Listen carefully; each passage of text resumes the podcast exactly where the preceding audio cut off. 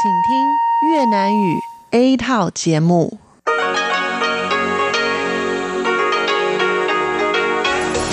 Đây là Đài Phát thanh Quốc tế Đài Loan RTI.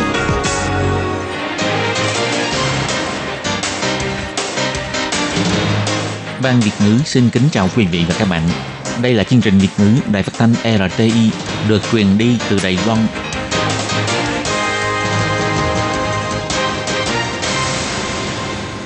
Lê Phương thân chào các bạn, các bạn thân mến. Hoan nghênh các bạn theo dõi chương trình Việt ngữ hôm nay, thứ hai ngày 10 tháng 12 năm 2018, tức ngày mùng 4 tháng 11 âm lịch năm Mậu Tuất.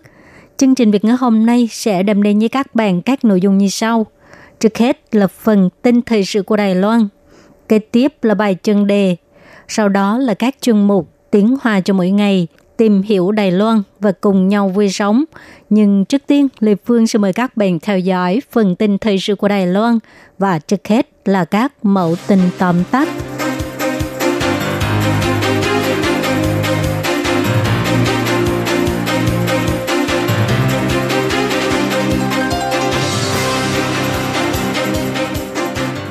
Trao giải nhân quyền dân chủ châu Á, Tổng thống Thái Anh Văn cho biết tăng cường đối thoại công khai và liên kết các nhóm khác nhau là công tác quan trọng.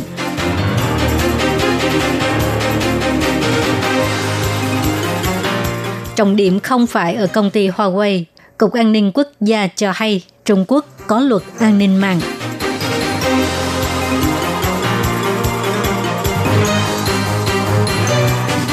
Hội đồng Nhân dân Trung Quốc không phủ nhận việc Chu Ba dẫn đoàn tham gia diễn đàn thành phố Đài Bắc Thượng Hải.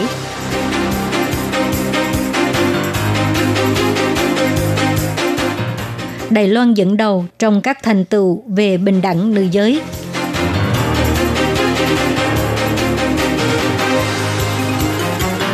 AI giải quyết nạn kẹt xe. Từ Trúc Bắc đến khu khoa học công nghệ Tân Trúc chỉ cần 6 phút.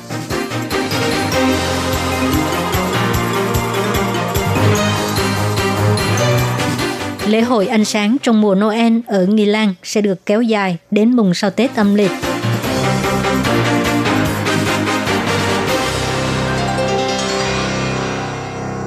Ngày 10 tháng 12, Tổng thống Thái Anh Văn đích thân trao giải nhân quyền dân chủ châu Á cho tổ chức Gudujan Network Indonesia.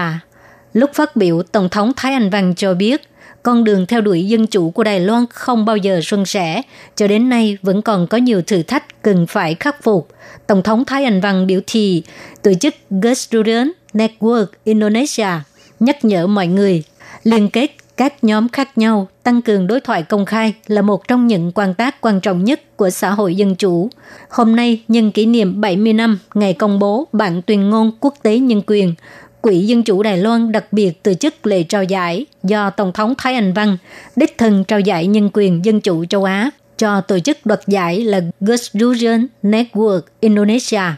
Phát biểu tại lễ trao giải, Tổng thống Thái Anh Văn cho hay, tổ chức Gustudian Network Indonesia dùng khoan dung, đối thoại thông qua sự tham dự và đào tạo để tăng cường xã hội công dân, giúp đỡ các nhóm thiểu số bị áp bức, đóng vai trò điều phối quan trọng lúc xã hội Indonesia xảy ra tình hình căng thẳng về tôn giáo và sắc tộc. Tổng thống Thái Anh Văn biểu thị vượt qua sự khác biệt giữa các cộng đồng, cố gắng làm sâu sắc xã hội công dân. Những kinh nghiệm này đều không xa lạ đối với Đài Loan. Cách đây hơn 30 năm, Đài Loan cũng trải qua quá trình chuyển đổi và cũng hiểu được rằng con đường theo đuổi dân chủ không bao giờ suôn sẻ. Nhưng cho dù là kinh nghiệm thành công hay là sẽ đối mặt với nhiều thử thách, Đài Loan đều sẵn sàng chia sẻ với các nước láng giềng, đồng thời cũng mong muốn được học hỏi với các nước để cho giá trị dân chủ và nhân quyền được vững chắc và lan tỏa khắp nơi. Đây chính là ý nghĩa của việc tổ chức lễ trao giải nhân quyền dân chủ châu Á. Bà Mạnh Văn Chu, giám đốc tài chính của công ty Huawei Trung Quốc, đang bị Canada giữ lại vì bị nghi ngờ vi phạm lệnh cấm của Mỹ, có thể sẽ bị dẫn độ qua Mỹ xét xử trong thời gian gần đây. Sự kiện này lại một lần nữa làm dấy lên sự quan ngại về sự an toàn khi sử dụng sản phẩm Huawei của người dân Đài Loan. Đại biểu người dân cũng đã chất vấn về hoạt động thành phố Giáng sinh Tân Bắc do chính quyền thành phố Tân Bắc tổ chức với sự tài trợ trong 3 năm liền của Huawei. Ngày 10 tháng 12, trong lúc trả lời phỏng vấn, ông Trương Yến Thạc, trưởng ban số 5 của Cục An ninh Quốc gia cho biết, các cơ quan chính quyền hiện đã nghiêm khắc hạn chế mua các thiết bị thông tin Trung Quốc. Còn việc tài trợ có ảnh hưởng đến an toàn quốc gia hay không sẽ do đơn vị nghiệp vụ xem xét, nhưng phía Cục An ninh Quốc gia sẽ nhắc nhở về việc này. Ông Trương Yến Thạc cho biết, Họ có tài trợ một phần cho chính quyền thành phố Tân Bắc. Thành phố Tân Bắc nên suy xét. Chúng tôi cũng sẽ nhắc nhở vẫn phải chú ý khi Huawei có một số vụ bê bối về thông tin người dùng. Khi truyền thông hỏi tiếp về việc an toàn khi sử dụng sản phẩm của Huawei, ông Trương Yến Thác cho hay việc chính phủ hạn chế các thiết bị liên quan của doanh nghiệp Trung Quốc chính là vì quan tâm tới vấn đề an ninh quốc gia. Hơn nữa, gần đây Trung Quốc có yêu cầu doanh nghiệp phải cung cấp thông tin để phối hợp luật an ninh mạng. Vì thế, quả thực là có khả năng để lộ thông tin. Ông Trương Yến Thạc cho biết, Trung Quốc có đưa ra một số luật về an ninh mạng. Các doanh nghiệp liên quan phải cung cấp thông tin để phối hợp chính sách của chính phủ. Vì thế, chúng tôi kiến nghị các cơ quan liên quan và người dân đều phải chú ý những thông tin này có khả năng bị lộ. Mối lo này là hợp lý. Cục An ninh Quốc gia Đài Loan cho biết, lập trường cấm dùng các sản phẩm Huawei của chính phủ là rất rõ ràng, còn phía người dân thì vẫn thông qua sự thông tin về mối lo an toàn của các tổ chức dân sự như Trung tâm Hỗ trợ và Xử lý rủi ro mạng máy tính Đài Loan để tham khảo. Diễn đàn thành phố Đài Bắc, Thượng Hải sẽ được diễn ra vào ngày 20 tháng 12. Hội đồng thẩm tra liên hợp về cơ chế nhập cảnh sẽ được tổ chức vào chiều ngày 10 tháng 12. Về tin đồn ông Chu Ba, Phó thị trưởng thành phố Thượng Hải xây dựng đoàn. Theo ông Khâu Thùy Chính, người phát ngôn của Ủy ban Trung Hoa Lục Địa, việc này nên để chính quyền Đài Bắc thông báo. Diễn đàn thành phố Đài Bắc, Thượng Hải sẽ được tổ chức vào ngày 20 đến ngày 21 tháng 12 nhưng do phía Thượng Hải đến nay vẫn chưa đưa ra danh sách người đến dự. Lúc trả lời phỏng vấn, ông Khâu Thùy Chính mới xác định chính quyền thành phố Đài Bắc đã đề xuất một phần danh sách người tham gia. Chiều ngày 10 tháng 12 sẽ mở cuộc họp thẩm tra liên hợp với phía Sở Di dân. Ông Khâu Thủy Chính không phủ định tin đồn Phó thị trưởng thành phố Thượng Hải, ông Chu Ba, sẽ dẫn đoàn đến tham gia diễn đàn, nhưng ông cũng cho biết danh sách thực tế phải để chính quyền thành phố Đài Bắc thông báo. Ủy ban Trung Hoa lục địa sẽ cho biết sau khi cuộc họp thẩm tra liên hợp thông qua. Chu Ba là ủy viên Trung ương đảng hậu bị của Trung Quốc. Nếu lần này Chu Ba dẫn đoàn đến Đài Loan, sẽ là người có chức vị cao thứ hai trong số các đại biểu đến tham dự diễn đàn thành phố Đài Bắc Thượng Hải sau ông Hàng Chính, người đã từng đến thăm Đài Loan với danh nghĩa thị trưởng Thượng Hải khóa học bồi dưỡng năng lực nhà lãnh đạo nữ giới khu vực Ấn Độ-Thái Bình Dương do Bộ Ngoại giao và Hiệp hội Mỹ tại Đài Loan tổ chức vào ngày 10 tháng 12 đã khai mạc. Đây là khóa học quốc tế lần thứ 14 kể từ khi thành lập Khung Hợp tác và Đào tạo Toàn cầu giữa Đài Loan và Mỹ. Ông Tào Lập Kiệt, Thứ trưởng Bộ Ngoại giao cho biết, Đài Loan ra sức nâng cao năng lực cũng như công cuộc bình quyền cho nữ giới. Điển hình nhất là Đài Loan có tổng thống nữ, 38% ủy viên lập pháp là nữ giới và trong cuộc bầu cử vừa rồi có 7 thủ trưởng đến từ các huyện thị được dân bầu ra. Ông William Brent Christensen, vụ trưởng Hiệp hội Mỹ cho biết sự phát triển và đóng góp của dân chủ Đài Loan với thế giới là điều đáng được quốc tế công nhận và tôn trọng, đặc biệt là về mặt bình đẳng nữ giới phụ nữ Đài Loan không những chỉ tham gia vào chính trị, đồng thời còn làm lãnh đạo. Về điểm này, Đài Loan quả thực đi đầu quốc tế là tấm gương cho tất cả chúng ta. Ông William cho biết, thực hiện mục tiêu bình quyền nam nữ trong chức vụ lãnh đạo quan trọng này trong khu vực Ấn Độ Dương-Thái Bình Dương nói riêng, toàn cầu nói chung, đều chưa có mấy quốc gia có được thành tựu xuất sắc như Đài Loan. Bộ Ngoại giao cho biết trong khóa học lần này có tất cả 30 viên chức nhà nước, chuyên gia học giả và các lãnh tụ nữ quyền liên quan đến từ 14 nước trong khu vực đến tham dự. Khóa học sẽ được tiến hành thảo luận và giao lưu ý kiến cho các vấn đề chính như là làm sao để gia tăng quan niệm bình đẳng giới trong giới lãnh đạo các cơ quan nhà nước cũng như tư nhân, gia tăng vai trò của phụ nữ trong lĩnh vực tài chính, kinh tế, ngành nghề và xúc tiến để phụ nữ tham gia nhiều hoạt động xã hội. Trước sự trợ cấp của Bộ Khoa học Công nghệ, nhóm giáo sư Liêu Hoàng Nguyên thuộc Trung tâm Trí tuệ Nhân tạo của Trường Đại học Quốc gia Đài Loan đã sử dụng công nghệ AI phát triển hệ thống giao thông thông minh độc đáo và hợp tác với tập đoàn điện tử Elen đề xuất dự án giải pháp tắt nghẽn giao thông ở đô thị. Ngày 10 tháng 12, ông Lưu Hoàng Nguyên cho hay, dự án này trước tiên là gắn camera mắt cá 360 độ để quan sát lưu lượng xe ở ngã tư, đồng bộ đưa dữ liệu lên đám mây do AI tích hợp thông tin và phân tích dữ liệu vận hành, kịp thời nắm bắt lưu lượng xe tại mỗi ngã tư. Không những có thể nhận biết xe tải, các loại xe nhỏ mà còn có thể nhận dạng xe máy, dự đoán và phán đoán hướng di chuyển của xe, tính thời gian chu kỳ đèn giao thông thích hợp nhất, kết nối với các đoạn đường gần nhau, điều khiển lại biển báo giao thông là có thể giảm lưu lượng xe, tránh tình trạng tắc nghẽn xe. Phó Tổng Giám đốc Công ty Khoa học Công nghệ Pisur Liên Trọng Kỳ cho hay, hiện nay kỹ thuật này đã được vận dụng trên một số đoạn đường ở Tân Trúc, Dân Nghĩa, Đài Nam và Cao Hùng. Lấy Tân Trúc làm ví dụ, từ Trúc Bắc đến đoạn đường khu khoa học công nghệ Tân Trúc chỉ mất 6 phút. Công ty điện tử Ellen cũng cho hay, dự án này hiện nay cũng đang được giới thiệu với các nước mục tiêu của chính sách thương năm mới. Hiện nay Philippines đã lắp tại các con đường quan trọng. Bộ Giao thông Thái Lan cũng đang quy hoạch sẽ dùng phương án này. Lễ hội ánh sáng huyền ảo trong mùa Noel ở Nghi Lan đã thu hút rất nhiều người dân đến chụp ảnh. Người đắc cử huyện trưởng huyện Nghi Lan, Lâm Tư Diệu cho biết, dự kiến lễ hội này sẽ được kéo dài đến mùng sau Tết âm lịch, cũng tức là ngày 10 tháng 2, để cho người dân có thể vui chơi thỏa thích. Nhưng hiện nay thường xảy ra tình trạng vì muốn chụp những tấm ảnh đẹp, khách tham quan đã bước vào trong khu đèn LED, thậm chí còn ngồi trên đèn LED không những có thể xảy ra nguy hiểm mà còn phá hoại cảnh quan. Mặt trời chưa lặn nhưng đã có rất nhiều phó nhòm đến danh chỗ để chụp những tấm ảnh huyền ảo, lung linh bởi ánh sáng tràn ngập khắp mọi nơi. Mỗi buổi tối, lễ hội ánh sáng trong mùa Noel ở Nghi Lan đã thu hút rất nhiều người đến chụp ảnh, nhất là khu vườn ánh sáng rực rỡ, nhiều sắc màu này, chụp sao cũng đẹp.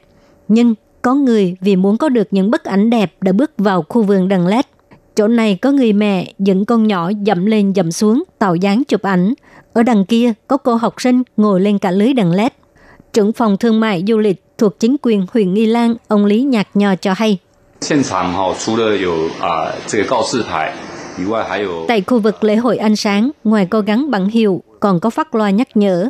Chúng tôi dùng phương thức phát loa để nhắc nhở người dân không được bước vào khu vườn đèn LED Hy vọng người dân có thể phát huy tinh thần đạo đức công cộng để cho càng nhiều người có thể ngắm nhìn những ngọn đèn lung linh kỳ ảo.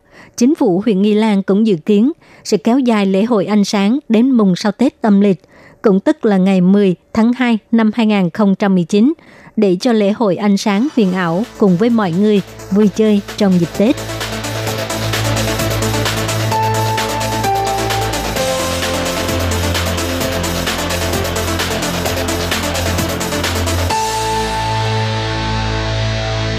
Các bạn thân mến, các bạn vừa theo dõi phần tin thời sự của Đài Phát thanh Quốc tế Đài Loan RTI do Lê Phương thực hiện. Xin cảm ơn các bạn đã quan tâm và theo dõi. Lê Phương xin hẹn gặp lại các bạn vào tuần sau cùng trong giờ này.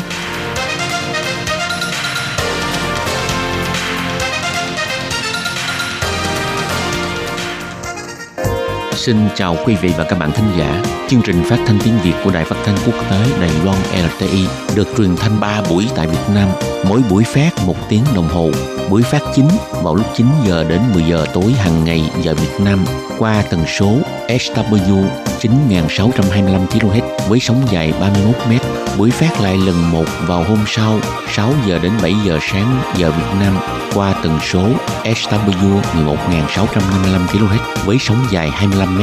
Buổi phát lại lần hai vào hôm sau 6 giờ đến 7 giờ tối giờ Việt Nam qua tần số SW 15350 kHz với sóng dài 19 m.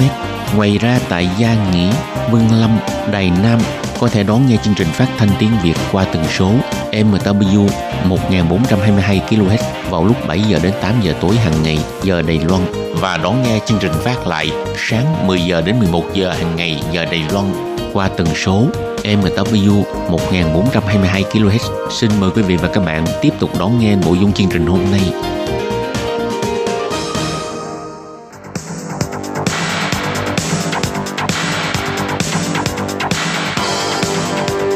Đây là đài phát thanh quốc tế Đài Loan RTI, truyền thanh từ Đài Loan. Mời các bạn theo dõi bài chuyên đề hôm nay.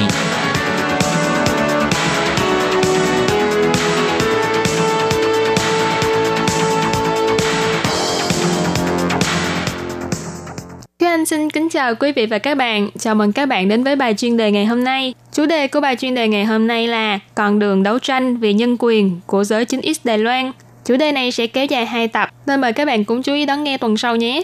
Và sau đây mời các bạn cùng lắng nghe nội dung chi tiết của tuần này. Ngày 10 tháng 12 hàng năm được gọi là Ngày Nhân quyền Thế giới. Năm nay cũng là năm thứ 70 của bản tuyên ngôn quốc tế về nhân quyền. Con đường đấu tranh nhân quyền của Đài Loan đã đi qua nhiều bước ngoặt gian truân và có những bước tiến rõ rệt. Qua nhiều sự kiện vận động xã hội của những năm qua, ta có thể thấy được bóng dáng của những thanh niên chính x gánh vác trên vai trọng trách đấu tranh vì xã hội và nhân quyền, Khác với lớp người vận động xã hội Đài Loan của đời trước, những thanh niên ra đời từ năm 1990 trở đi, hay thường gọi là 9X, họ ra đời sau thời kỳ giới nghiêm, nên chẳng lại làm gì chuyện đấu tranh trên đường phố. Thậm chí, họ còn là thành phần tiên phong trong sự kiện Hoa Hướng Dương ngày 18 tháng 3 của 4 năm trước. Những phong trào xã hội này đã để lại ký ức gì trong lòng giới trẻ 9X và họ sẽ thể hiện mình như thế nào trong những cuộc vận động về nhân quyền tại Đài Loan trong tương lai. Bước vào một căn hộ nhỏ ở thành phố Đài Bắc, bên trong có 7 nhân viên công tác của Hiệp hội Nhân quyền Đài Loan, trong đó cô Vương Hy, sinh năm 1991, là người trẻ tuổi nhất ở đây, và cô cũng là thành viên chính x duy nhất tại đây. Vương Hy theo học song song hai ngành pháp luật và nhân loại học tại Đại học Quốc gia Đài Loan, được nhen nhóm suy nghĩ từ những tiết học ở trường, cộng với cơ duyên khi tìm việc làm, nên công việc đầu tiên của Vương Hy đã gắn liền với nhân quyền. Khi nhớ lại năm thứ năm đại học của mình, cả trường Đại học Quốc gia Đài Loan bị bao trùm bởi bầu không khí bãi khóa. Bản thân cô cũng chỉ cầm theo một quyển sách rồi lao ngay đến hiện trường, ngồi biểu tình một cách im lặng trên đường phố với những người thanh niên không hề quen biết suốt gần một tháng. Vương Hy nói, giai đoạn đó dường như cả thế giới đều đang trên bầu không khí sụp sôi. Ấn tượng sâu đậm nhất là khi nhìn thấy hàng chữ được phun bằng sơn trên đường Thanh Đảo Đông. Hàng chữ ấy viết rằng, khi độc tài trở thành sự thật thì cách mạng chính là nghĩa vụ. Và tôi đã được tận mắt chứng kiến thời khắc cách mạng đó. Phong trào vận động xã hội khi đó đã làm chấn động toàn xã hội Đài Loan. Nhưng Vương Hy cho rằng bản thân cô không phải là thành viên tích cực mà chính xác hơn, khi đó cô chỉ là một kẻ bàn quan. Cũng giống như cô đã im lặng chứng kiến sự kiện tránh văn phòng sự vụ Đài Loan tại Trung Quốc, ông Trần Văn Lâm đến Đài Loan. Khi ấy, trường Vương Hy ở ngay gần phủ tổng thống, xung quanh có rất nhiều con đường bị phong tỏa, nhưng Vương Hy cũng chỉ lặng lẽ đi vòng qua, mặc cho tất cả mọi nghi vấn và bất mãn trong lòng, bởi chúng đều bị che lấp bởi áp lực học tập và thi cử khi ấy. Lương Đan Ni là một chính X làm việc ở một tổ chức nhân quyền khác, sinh năm 1992, nhỏ hơn Vương Hy một tuổi, nơi mà cô làm việc giống như người đánh trống kêu oan ở thời phong kiến. Chỉ khác là nơi đây không phải là nha môn, mà là Hiệp hội Giải oan tù nhân Đài Loan. Năm 2017, Danny vào Hiệp hội Giải oan tù nhân, đảm nhiệm chức vụ chủ nhiệm ban pháp vụ. Từ nhỏ, cô đã mơ ước trở thành một luật sư công ích, nên sau khi tốt nghiệp khoa luật ở trường đại học chính trị, Danny thi lấy bằng luật sư và luôn bước tiếp trên con đường theo đuổi ước mơ của mình. Danny nói, từ những ngày còn học cấp 2, tôi đã luôn muốn làm một luật sư công ích. Lúc đó thì chỉ ngây thơ cho rằng có rất nhiều việc không được đối xử công bằng trên pháp luật. Nhưng nếu thật sự hỏi tôi, lúc đó tôi đã từng chứng kiến những sự kiện nào, tôi lại không nói ra được, nhưng tôi vẫn kiên quyết muốn làm công việc này. Không giống với những tiền bối gia nhập vào công tác nhân quyền ở thời kỳ trước, gia đình của Danny không gặp phải áp bức chính trị, cũng không phải khổ sở vì vụ trọng án nào, mà chỉ vì một suy nghĩ rằng muốn thay đổi sự bất công đã đưa Danny đến với công việc hiện tại. Những ngày còn học đại học, Danny từng theo dõi phong trào giữ lấy viện dưỡng lão lạc sinh và phong trào hoa hướng dương. Nhưng cũng như Vương Hy, cô chỉ lặng lẽ ở bên lề để quan sát những sự kiện này. Tuy vậy, Danny nhận định rằng nếu các bên đều có điều muốn nói thì phải mạnh dạn lên tiếng và trao đổi, đó mới là cách để thúc đẩy xã hội phát triển. Danny nói, tôi cảm thấy trong quá trình dân chủ sẽ khó tránh khỏi một số tiếng nói phản đối hay xung đột. Cũng giống như lúc diễn ra phong trào hoa hướng dương, rất nhiều phụ huynh cho rằng đây là hành vi mang tính bạo lực và thậm chí là công kích nên lên tiếng phản đối. Nhưng theo quan điểm của tôi lại thấy, việc đó có lẽ không hợp pháp so với pháp luật hiện hành, nhưng nó cũng là một cách để trao đổi và thảo luận. Và đây cũng là môi trường xã hội tự do hiện tại của Đài Loan. Cho dù là Vương Hy hay Đan Ni, họ đều là những người ra đời sau thời kỳ giới nghiêm Đài Loan nhiều năm, được lớn lên trong bầu không khí mang tên tự do, không có những mối áp bức về chính trị như thời kỳ khủng bố. Chỉ cần họ nguyện ý, thì bất cứ lúc nào cũng có thể thoát khỏi vị trí của kẻ bàn quan mà song pha trở thành người hoạt động trên đường phố. Vừa rồi là phần 1 của chuyên đề Con đường đấu tranh về nhân quyền của giới chính x Đài Loan. Mời các bạn cùng lắng nghe phần 2 ở tuần sau nhé. Xin kính chào và hẹn gặp lại. Bye bye!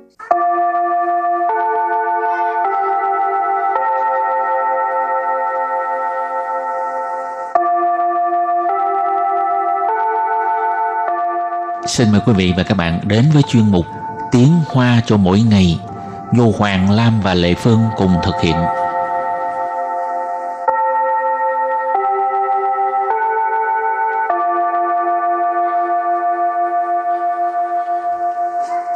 Hoàng Lam và Lệ Phương xin chào các bạn. Hôm nay mình ăn cái gì?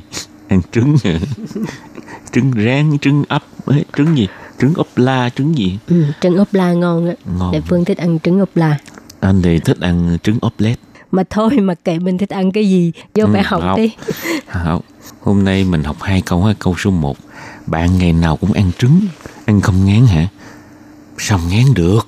Cách nấu khác nhau thì sẽ không thấy ngán Bây giờ mời các bạn lắng nghe cô giáo Đọc hai câu mẫu này bằng tiếng Hoa 你天天吃蛋都吃不腻吗？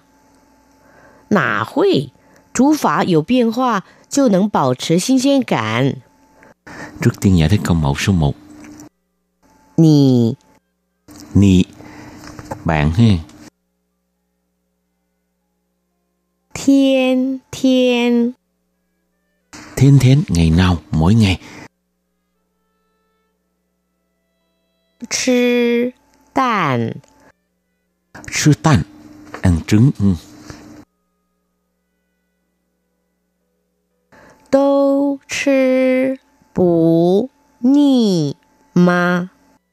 Tú đều ăn chứ Bunny không ngán Ma hả Bây giờ ghép lại các từ này thành câu hoàn chỉnh Mời cô giáo đọc lại câu này bằng tiếng Hoa 你天天吃蛋都吃不腻吗？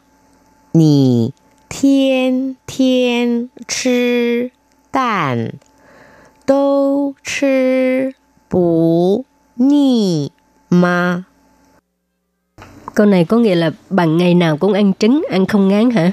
Và câu thứ hai, sao ngán được? Cách nấu khác nhau thì sẽ không thấy ngán. Nà huy chú phá yếu biến hóa, chú nâng bảo trì xin xin cảm. Tiếp tục giải thích câu mẫu số 2. Nà huy Nà huy sao ngán được? Chú Phả. Chú phả, cách nấu Dầu biến hòa Dầu biến hòa là có thay đổi. Chú phả, dầu biến hòa tức là cách nấu khác nhau. Chú nắng. Chú nắng thì có thể bảo trì bảo trì giữ。Xin xiên cảm Xin xiên cảm Xin xiên cảm mà dịch sát là tươi mới ha Thấy không? Có cảm giác, cảm giác tươi mới mới lạ, mới lạ. Chu nửng bào sự xin xiên cảm Ở đây câu này mình dịch là Sẽ không thấy ngán nữa Bây giờ ghép lại các từ này thành câu hoàn chỉnh. Mời cô giáo đọc lại câu này bằng tiếng Hoa. Nà hui, chú phá yếu biến hoa, chú nâng bảo trì xin xin cảm. Nà hui, chú phá yếu biến hoa, chú nâng bảo trì xin xin cảm. Câu này có nghĩa là sau ngán được cách nấu khác nhau thì sẽ không thay ngán. Và bây giờ chúng ta làm quen với các từ vựng mở rộng.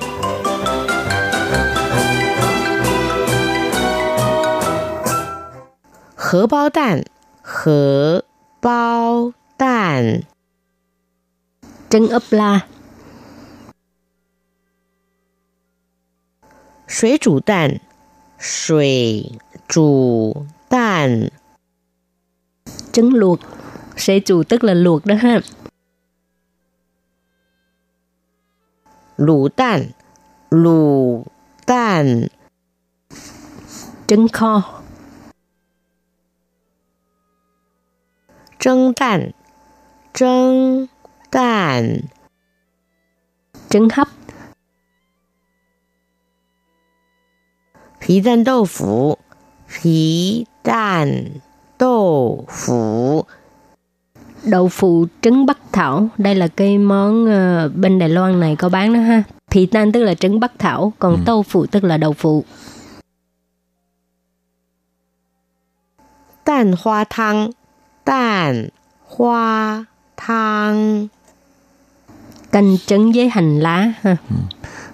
Hở bao tàn à, trứng ốp la Lão bạn 我要加一个荷包蛋 Lão người do trái cửa hở bao tàn. Ừ. ông chủ ơi cho thêm tôi một cái à, trứng ốp la nữa. Mình đi ăn sáng mua sáng đã hỏi không? Ừ. còn ở Việt Nam thì ăn trứng ốp la với bánh mì. Wow ngon ghê. Ốp la với bánh mì? Ừ. ừ không. Ngon á bánh mì chấm Hoàng Lam ốp thích la Hoàng Lam thích bánh mì kẹp với trứng ốp lết không ngon phải ngon. trứng ốp la mới ngon. Còn trứng la cót nữa. Là trứng gì hả trứng la cót tức là nguyên cái trứng mình rửa sạch ha ừ. để một ly nước nóng thật là nóng trứng để mình rót nước nóng vô để trứng từ từ nó chín là ờ, có ăn, nửa ăn, nửa chín nửa sống à, chín vậy ừ. đó hả rồi sẽ chủ tan sẽ chủ tức là luộc đó ha ừ. nó lù tan nữa lù tan là tức là trứng. kho ừ. lù tức là kho ha ừ. thường mình kho với à, thịt, thịt heo ha thịt heo. hay ừ. là kho với um, thịt heo với là tôm cũng được thịt, nữa thịt ba thịt ba loại sắc cục bự ha ừ.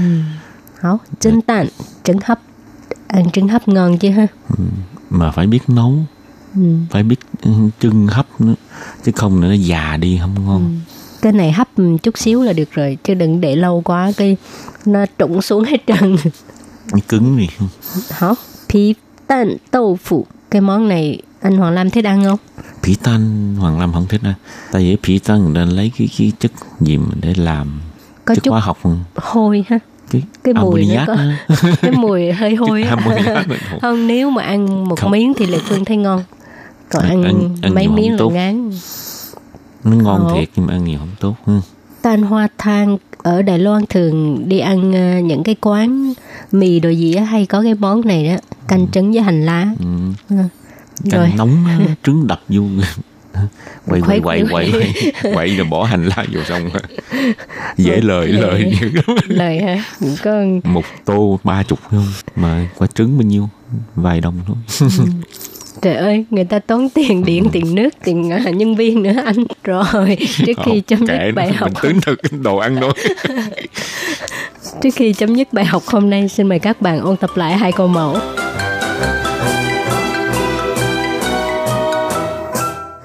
你天天吃蛋都吃不腻吗？你天天吃蛋都吃不腻吗? Câu này có nghĩa là bằng ngày nào cũng ăn trứng, ăn không ngán hả? Và câu thứ hai, sao ngán được? Cách nấu khác nhau thì sẽ không thấy ngán. 哪会？煮法有变化就能保持新鲜感。 哪会煮法有变化就能保持新鲜感. Câu này có nghĩa là sao ngán được, cách nấu khác nhau thì sẽ không thấy ngán. Hở bao đạn, hở bao đạn tranh ấp la. Suối chủ đàn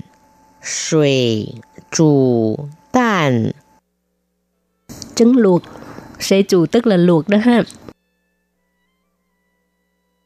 Lũ đàn Lũ Trứng kho.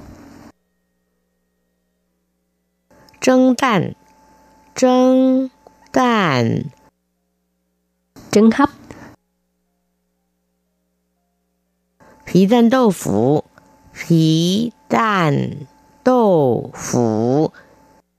Đậu phụ trứng bắc thảo. Đan hoa thang, đan hoa thang. Canh trứng với hành lá ha. Ừ. Hào, chuyên mục tiếng Hoa cho mỗi ngày của hôm nay đến đây xin tạm chấm dứt. Cảm ơn các bạn đón nghe. Chai chen. Bye bye.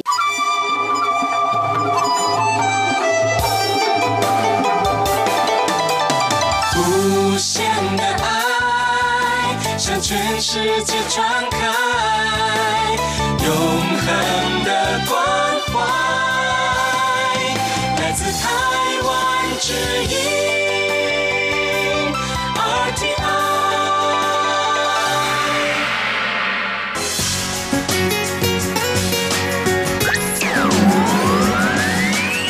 Quý vị đang đón nghe chương trình Việt ngữ Đài RTI truyền thanh từ Đài Loan.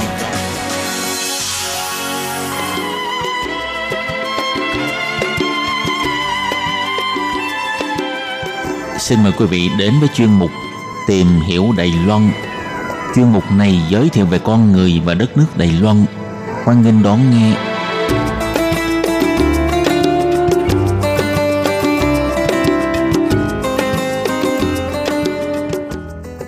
Phương Nam xin kính chào quý vị và các bạn. Chào mừng các bạn đến với chương trình Tìm hiểu Đài Loan của tuần này. Và tuần này Phương Nam muốn mang đến cho các bạn một nội dung rất thú vị có tên là Dòng họ giàu có nhất tại Đài Loan. Kính mong các bạn lắng nghe.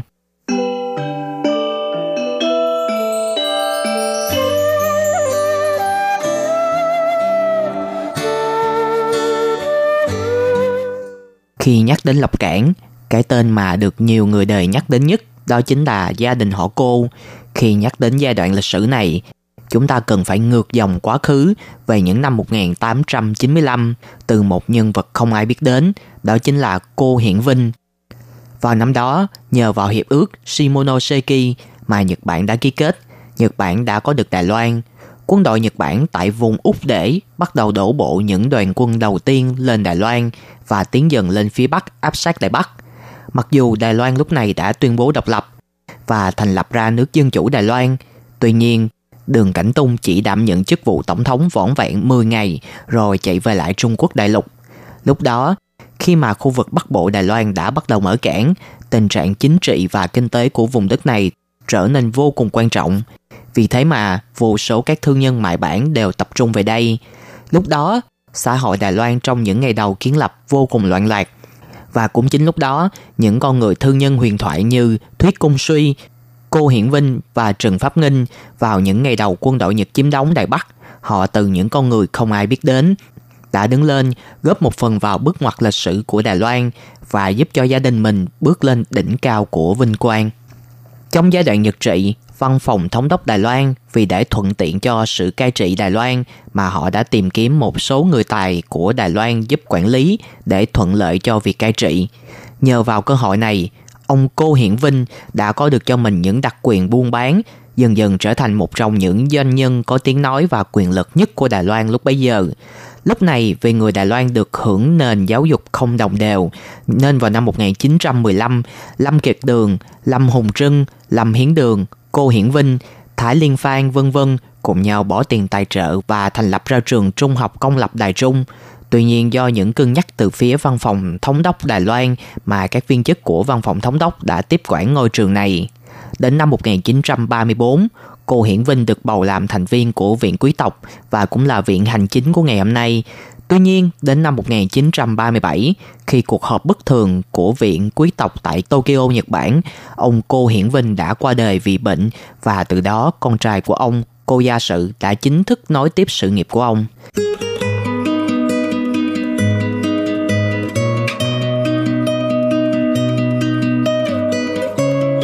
Đến những năm kết thúc chiến tranh, cô chấn phủ vì vướng vào sự kiện có liên quan đến vấn đề độc lập của Đài Loan qua sự việc Hội nghị Cao Sơn và đã bị phán 2 năm tù giam.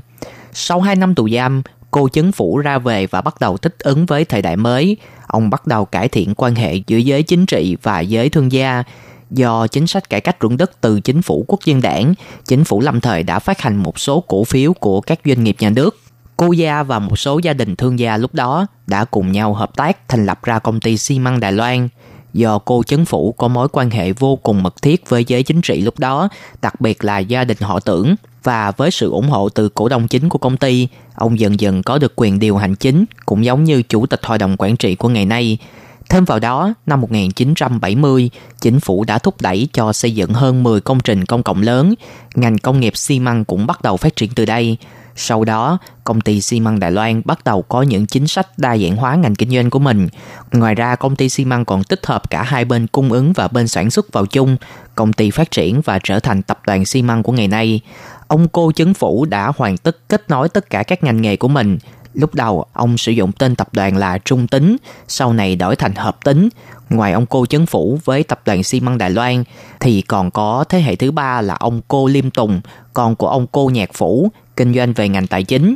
Nhưng sau vào năm 2003, họ đã chia đôi cổ phần tập đoàn và tách ra kinh doanh riêng. Năm 1990, do sự gia tăng trao đổi giữa các tổ chức phi chính phủ giữa hai bờ eo biển Đài Loan và phía Đài Loan đã bắt đầu thành lập SEF và bên kia bờ eo biển Trung Quốc cũng thành lập ra một đơn vị có tên là ARATS để đôi bên có những cầu nối giao tiếp giữa hai bờ eo biển. Cô chính phủ đã đảm nhận chức vụ chủ tịch Hiệp hội Công thương trong một khoảng thời gian dài, nên mối quan hệ giữa ông và các chính khách là vô cùng kháng khích. Vì thế mà chủ tịch hội đồng quản trị đầu tiên của tổ chức SEF được ông cô chính phủ đảm nhận.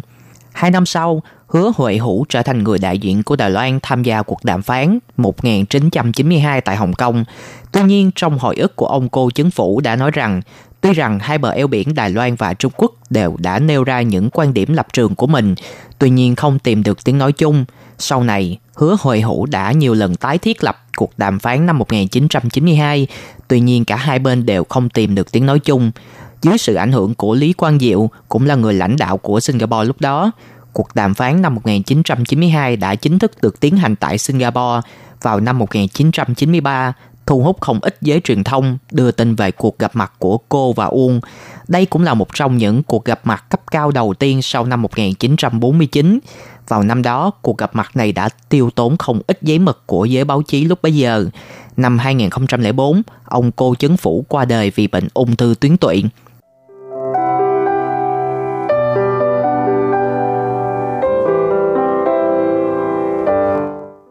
Từ sự thành công của tập đoàn tư nhân xi măng Đài Loan của gia đình họ cô mà có nhiều các vị thương gia lớn rất muốn phát hành cổ phiếu chính thức và cũng từ lúc đó đã thúc đẩy thị trường vốn tại Đài Loan để mà sau này thị trường chứng khoán Đài Loan đã chính thức ra đời.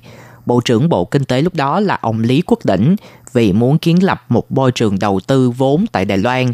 Sau rất nhiều lần cải cách thay đổi, cuối cùng cũng đã thành lập ra Tổng Công ty Đầu tư Chứng khoán Trung Hoa và ông cô chấn phủ là chủ nhiệm cùng với các nhân vật tầm cỡ khác là Lâm Đỉnh Sinh, Hoàng Liệt Hỏa, Ngô Tôn Hiền vân vân đều là những thành viên của công ty này. Năm 1966, công ty chính thức được thành lập và cô Chấn Phủ là vị chủ tịch hội đồng quản trị đầu tiên của công ty vào những năm 1970 để đáp ứng với thời kỳ xây dựng của chính phủ. Chính phủ đã cổ động người dân gửi tiền tiết kiệm vào ngân hàng, đồng thời chính phủ cũng nới lỏng quy định về các công ty ủy thác và cũng vì thế mà công ty đầu tư tài chính CTBC đã ra đời. Vào đầu năm 1990, nhà nước mở cửa cho các công ty phi chính phủ có thể tham dự và kinh doanh ngành ngân hàng và công ty đầu tư tài chính CTBC đã thay đổi trở thành ngân hàng CTBC của ngày hôm nay. Kể từ thời sàn chứng khoán Đài Loan chưa ra đời, cô Liêm Tùng từ rất sớm đã tham gia vào mảng kinh doanh và cũng vào lúc CTBC tái tổ chức, ông đứng ra đảm nhận chức vụ tổng giám đốc điều hành công ty và cũng kể từ đó, cô Liêm Tùng đã trở thành một nhà lãnh đạo thật sự trong lĩnh vực đầu tư tài chính trong tập đoàn của mình. Còn cô chính phủ thì không mấy quan tâm đến mảng đầu tư tài chính, nên đã đặt trọng tâm và tâm trí của mình vào công ty xi măng Đài Loan. Vào thời kỳ hân thịnh của CTBC, cô Liêm Tùng đảm nhận chức vụ chủ tịch hội đồng quản trị và chức tổng giám đốc nhường lại cho Lạc Cẩm Minh đảm nhận. Từ việc mở rộng liên tục bản đồ kinh doanh của gia đình họ cô, chúng ta có thể thấy rằng chiến lược kinh doanh của gia đình này vô cùng độc đáo và hơi khác so với những gia đình kinh doanh truyền thống họ thu hút sự gia nhập của các nhà quản lý chuyên nghiệp và trở thành trụ cột của công ty. Gia đình họ cô chỉ để những người anh em trong gia đình đứng một bên và học tập. Thế hệ thứ hai và thế hệ thứ ba trong gia đình thường xuyên phải xuất hiện để giúp đỡ cho chính phủ trong các vấn đề về kinh doanh và ngoại giao. Năm 1998, cô Liêm Tùng được bổ nhiệm làm đại sứ của Bộ Ngoại giao Đài Loan. Đến năm 1999, Đài Loan và Philippines chấm dứt các chuyến bay kết nối với nhau, nên lúc đó Tổng thống đương thời Lý Đăng Huy đã ủy quyền cho cô Liêm Tùng làm trung gian hòa giải và đàm phán giữa Đài Loan và Philippines.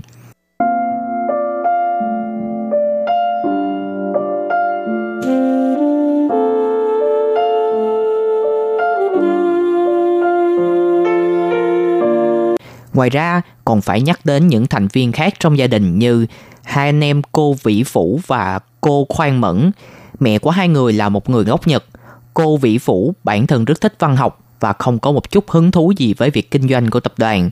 Năm 1957, ông bỏ tiền thành lập dàn hợp xướng Thiếu Nhi Vinh Tinh.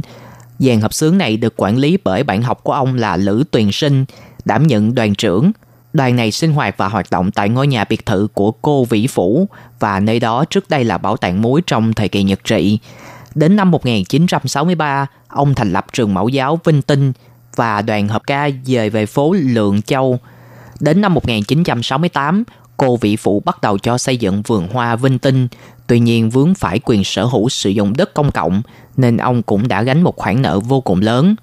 Sau khi ông qua đời và để lại một khoản tài sản cùng nợ khổng lồ nên đã xảy ra không ít tranh chấp. Vì sự việc phức tạp hóa nên người em của ông là cô Khoan Mẫn đã ra mặt dàn xếp nên mọi chuyện đã tạm thời lắng xuống. Nhưng đến năm 1989, chính quyền thành phố Đài Bắc đã thu hồi mảnh đất trên, trở về và từ đó câu chuyện đã chấm dứt.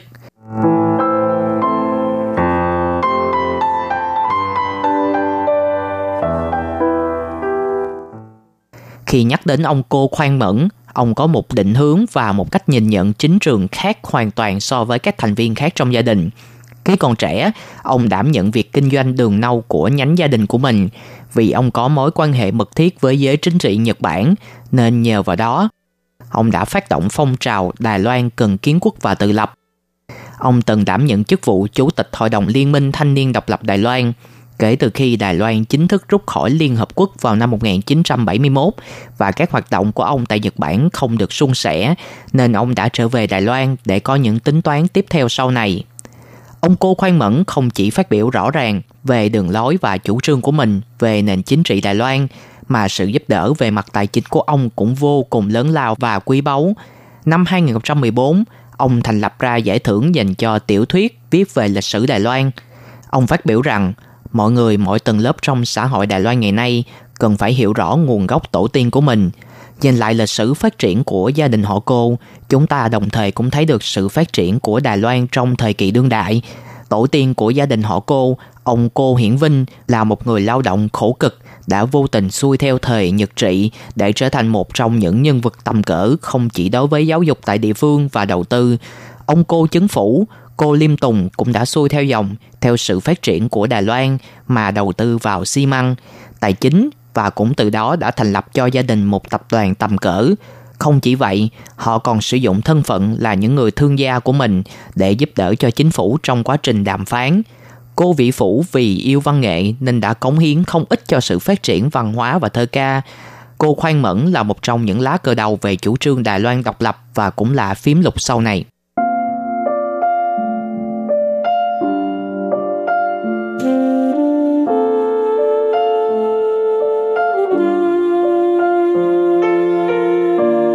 Vừa rồi là nội dung dòng họ giàu có nhất của Đài Loan của chương trình Tìm hiểu Đài Loan của tuần này.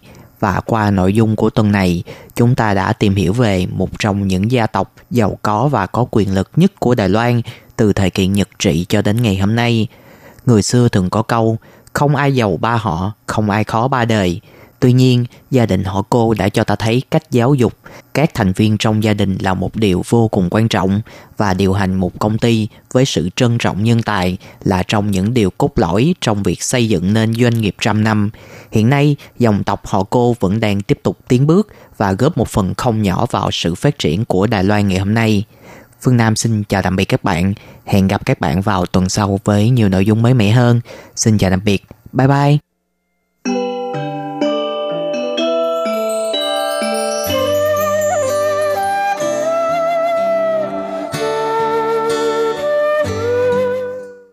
Quý vị và các bạn thân mến, xin mời quý vị truy cập vào trang web Đài RTI để đón nghe chương trình phát thanh tiếng Việt www.rti.org.tvk hoặc là vietnamese.rti.org.tvk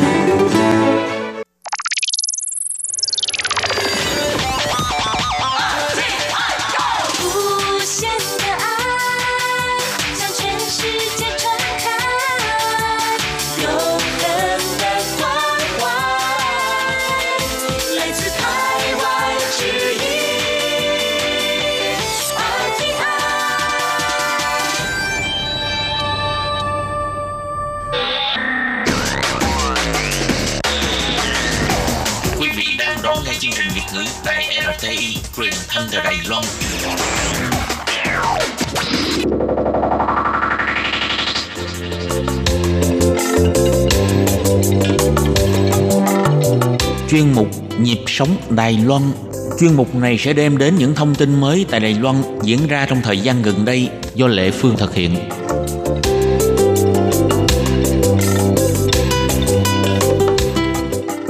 Hoàng Lam và Lệ Phương xin chào tất cả các bạn. Mình nhớ là tuần trước nói về chơi cầu lông, đúng không? Ừ Rồi tuần này nói về cái gì? Nói về chạy bộ Chạy bộ. cũng là một môn thể thao rất là có thể tiết kiệm tiền ha, không tốn gì tiền bạc hết trơn á. Nhưng mà Lệ Phương ghét chạy bộ lắm á. Nha, Lệ phải Phương- tiết kiệm nữa. Lệ Phương thà đi xe đạp chứ Chạy không bộ muốn phải chạy bộ. mua giày thể thao chứ bộ. Ủa, không lại mang dép Mang dép làm sao chạy? thì đó. không Lệ Phương thấy đi xe đạp khỏe hơn. Xe đạp cũng phải tốn tiền vậy. Thuê Thuê bây giờ rẻ mà cái xe đạp công cộng Dubai á. Ừ. Ừ, thì cũng phải bỏ tiền ra. Rồi. ok. 好, hôm nay xin chia sẻ với các bạn về những lợi ích trong việc tập thể dục chạy bộ.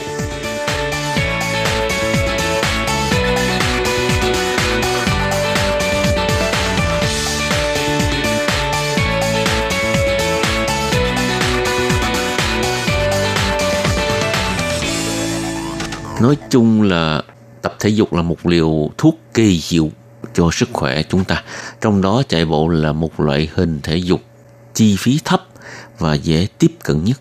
Đó có thể là cách đơn giản giúp bạn tối đa hóa các lợi ích sức khỏe của mình. Cái thứ nhất là chạy bộ có thể giúp xả stress. Một số nghiên cứu cho thấy các bài tập aerobic là hoạt động háo khí thúc đẩy hô hấp bao gồm chạy bộ có thể cải thiện khả năng chịu đựng căng thẳng.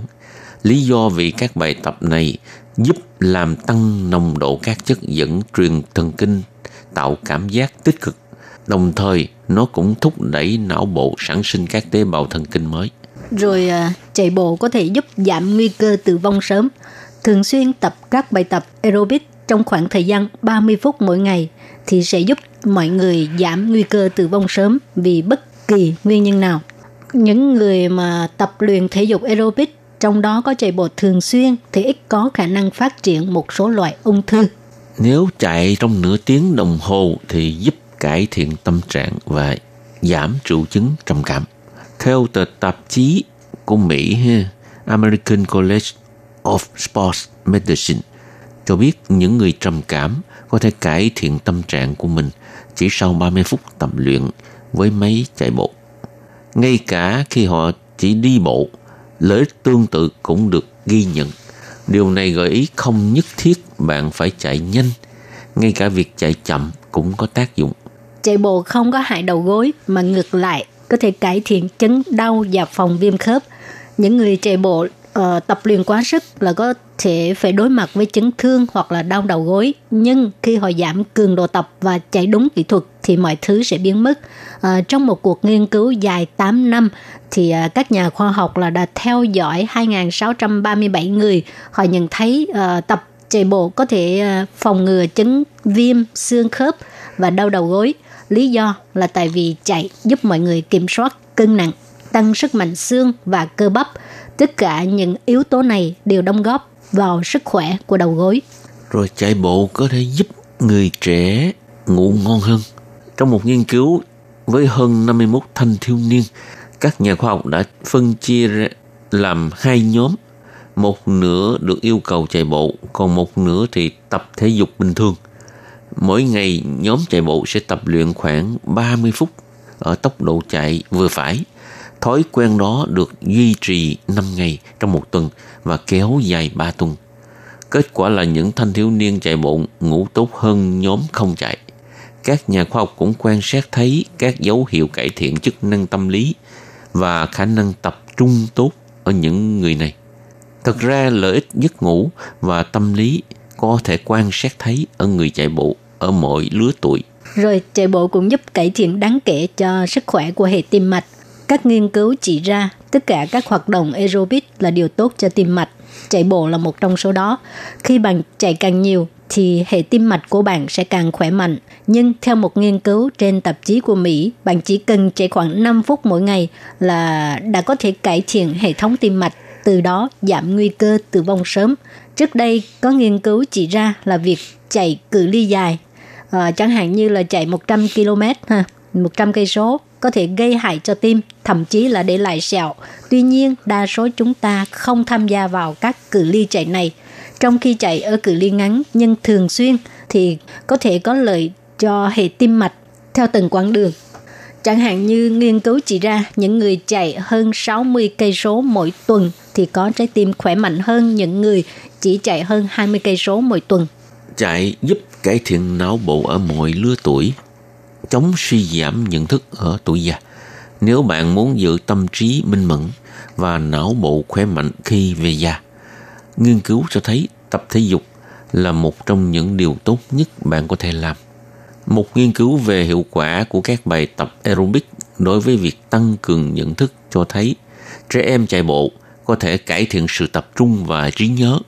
Đối với người trưởng thành, chạy bộ cũng có tác dụng tương tự với trí nhớ, thậm chí còn giúp họ làm việc đa nhiệm tốt hơn. Ở người lớn tuổi, chạy bộ cũng đem lại một loạt các lợi ích cho não bộ, bao gồm chống suy giảm nhận thức, tăng cường trí nhớ và sự tập trung. Một điều cần lưu ý duy nhất là nguy cơ chấn thương do chạy bộ tăng lên khi chúng ta già đi. Khi đó đi bộ hoặc đi bộ nhanh có thể là lựa chọn thay thế. Rồi thì vừa rồi là những lợi ích của việc chạy bộ ha. Và bây giờ à, mình nói về đề tài cũng liên quan tới việc chạy bộ. Người ta thường chạy bộ để mà giảm cân, nhưng tại sao bạn còn ăn nhiều hơn cả mất calo đốt cháy được? cái hai điều mà một người mới tập chạy thường thắc mắc cái thứ nhất là tại sao cơ bắp của họ lại bị đau sau ngày đầu tiên? Và thứ hai là tại sao họ cảm thấy rất đói và phải ăn rất nhiều? Thực sự là đói sau khi chạy là một cái à, cảm giác rất là bình thường. Đôi khi bạn chỉ cần ăn một, hai chén cơm là có thể làm dịu cái à, dạ dày của mình. Nhưng đôi khi cảm giác đói khiến cho bạn ăn nhiều hơn, cả mức calo đã đốt cháy khi chạy. Điều này khiến cho việc tập luyện trở nên vô ích. Nếu mục đích chạy của bạn là giảm cân Vậy làm thế nào để mà kiểm soát cơn đói? Trước hết phải hiểu năm lý do tại sao bạn đói và ăn nhiều hơn sau khi chạy. Ha. Cái thứ nhất là bạn đã đốt kali một cách kinh khủng. Lý do cơ bản nhất tạo ra cơn đói sau khi chạy bộ, đó là việc cơ thể của bạn đã đốt rất nhiều calo. Cảm giác đói kinh khủng sau khi hoàn thành 10 tới 12 dặm đường chạy bộ, thực ra là vì bạn đang đốt một tấn calo và đã không ăn trong một thời gian dài. Một chuyên gia dinh dưỡng thể thao cho biết như vậy. Chạy là một hình thức tập luyện khá nặng. Một chuyên gia dinh dưỡng thể thao khác cũng đồng ý và thậm chí nếu bạn chỉ là một người mới tập chạy một quãng đường từ 5 tới 8 cây số là cũng đã đốt cháy rất nhiều calo rồi. So với các hình thức tập luyện khác như là đi bộ hay là đạp xe, chạy trong cùng một khoảng thời gian dài thì đòi hỏi năng lượng tiêu tốn hơn đáng kể. Bạn đã đói trước cả khi chạy chuyên gia thể thao cho biết những người nói rằng họ rất đói sau khi chạy cũng thường là những người đang ăn kiêng. Tuân thủ một lộ trình ăn kiêng đã khiến cơ thể họ đói trước cả khi chạy. Hạn chế calo trong chế độ ăn kiêng thực sự đã đặt họ vào sự thâm hụt calo trước rồi. Vì vậy, cộng thêm việc calo bị đốt cháy sau khi chạy lại càng kích thích sự thèm ăn của họ cân đối có thể trở nên khó chịu hơn nhiều nếu người đó đã không ăn trong nhiều tiếng đồng hồ trước khi chạy. Rồi cơn đói cũng xuất phát từ nguyên nhân tâm lý. Có nhiều người chọn chạy bộ làm một cái hình thức tập luyện để mà giảm cân, nhưng họ vẫn không cưỡng lại được cái cảm giác thèm ăn. Thì trong trường hợp này, bạn có cho phép mình ăn mà thực sự cảm thấy đói hay không? Một chuyên gia phát hiện là có những người à, lúc chạy bộ vẫn không có cưỡng lại được cái à, cảm giác thèm ăn. Họ thường phóng đại calo mà mình đã đốt cháy sau khi chạy và lấy đó làm lý do để cho phép mình ăn nhiều. Về mặt tâm lý thì nó giống như việc tự nhủ với ờ, bản thân là tôi đã chạy rồi, tôi phải thực sự rất đói. Bạn đang mất nước. Ừ. Cuối cùng bạn hoàn toàn có thể nhầm lẫn giữa cảm giác khát và cảm giác đói. Chuyên gia cho biết là tất cả chúng ta chạy xong đều khát.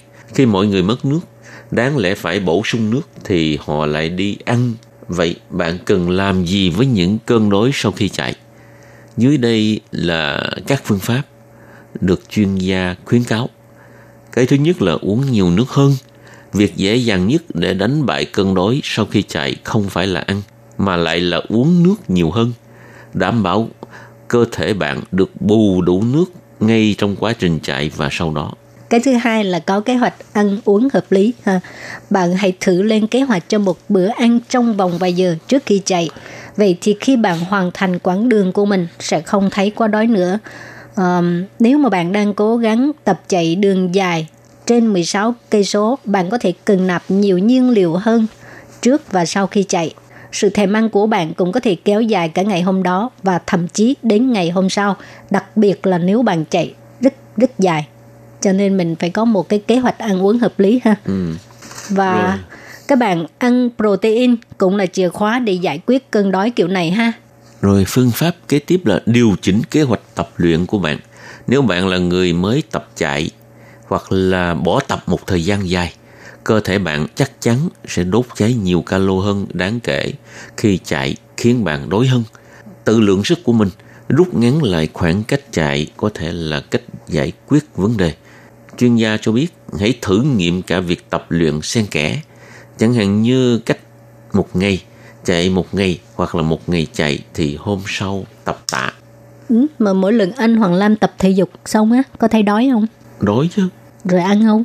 Không đi tắm rửa Ừ, cho nên không có mập hả? đi tắm rửa xong rồi mới mồ hôi ăn đâu có ngon gì đâu không Cho nên á, có nhiều người á, càng tập thể dục càng thấy mập là Ờ, vậy á. vừa tập xong rồi đi ăn À, tại vì đói mà. ok. À, hôm nay là mình chia sẻ với các bạn về lợi ích của việc chạy bộ và làm sao để khắc phục cơn đói sau khi chạy bộ ha. ừ. các bạn thân mến chuyên mục cùng nhau vui sống của hôm nay xin giới thiệu tới đây cảm ơn các bạn đã đón nghe xin chào tạm biệt bye bye Bye bye.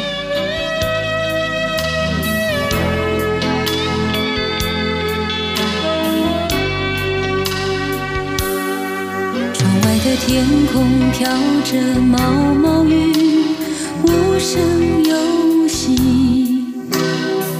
落在我心底绵绵密密，轻轻的 叹息。雾里的灯影伴着我和你，不言也不语。我们的爱情随着时间，从指缝间划去。都怪我太专心，太容易动感情，来不及看清就付出所有的真心。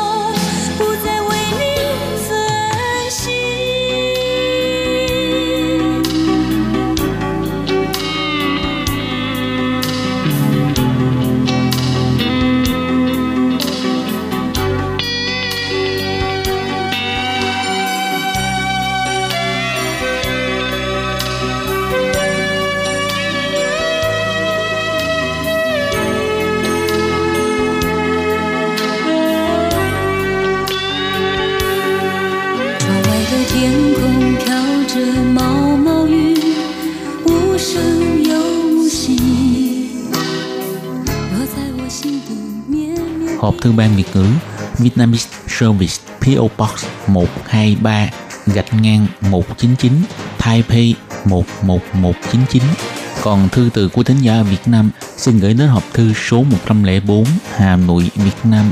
Số máy phát 886 2 2885 2254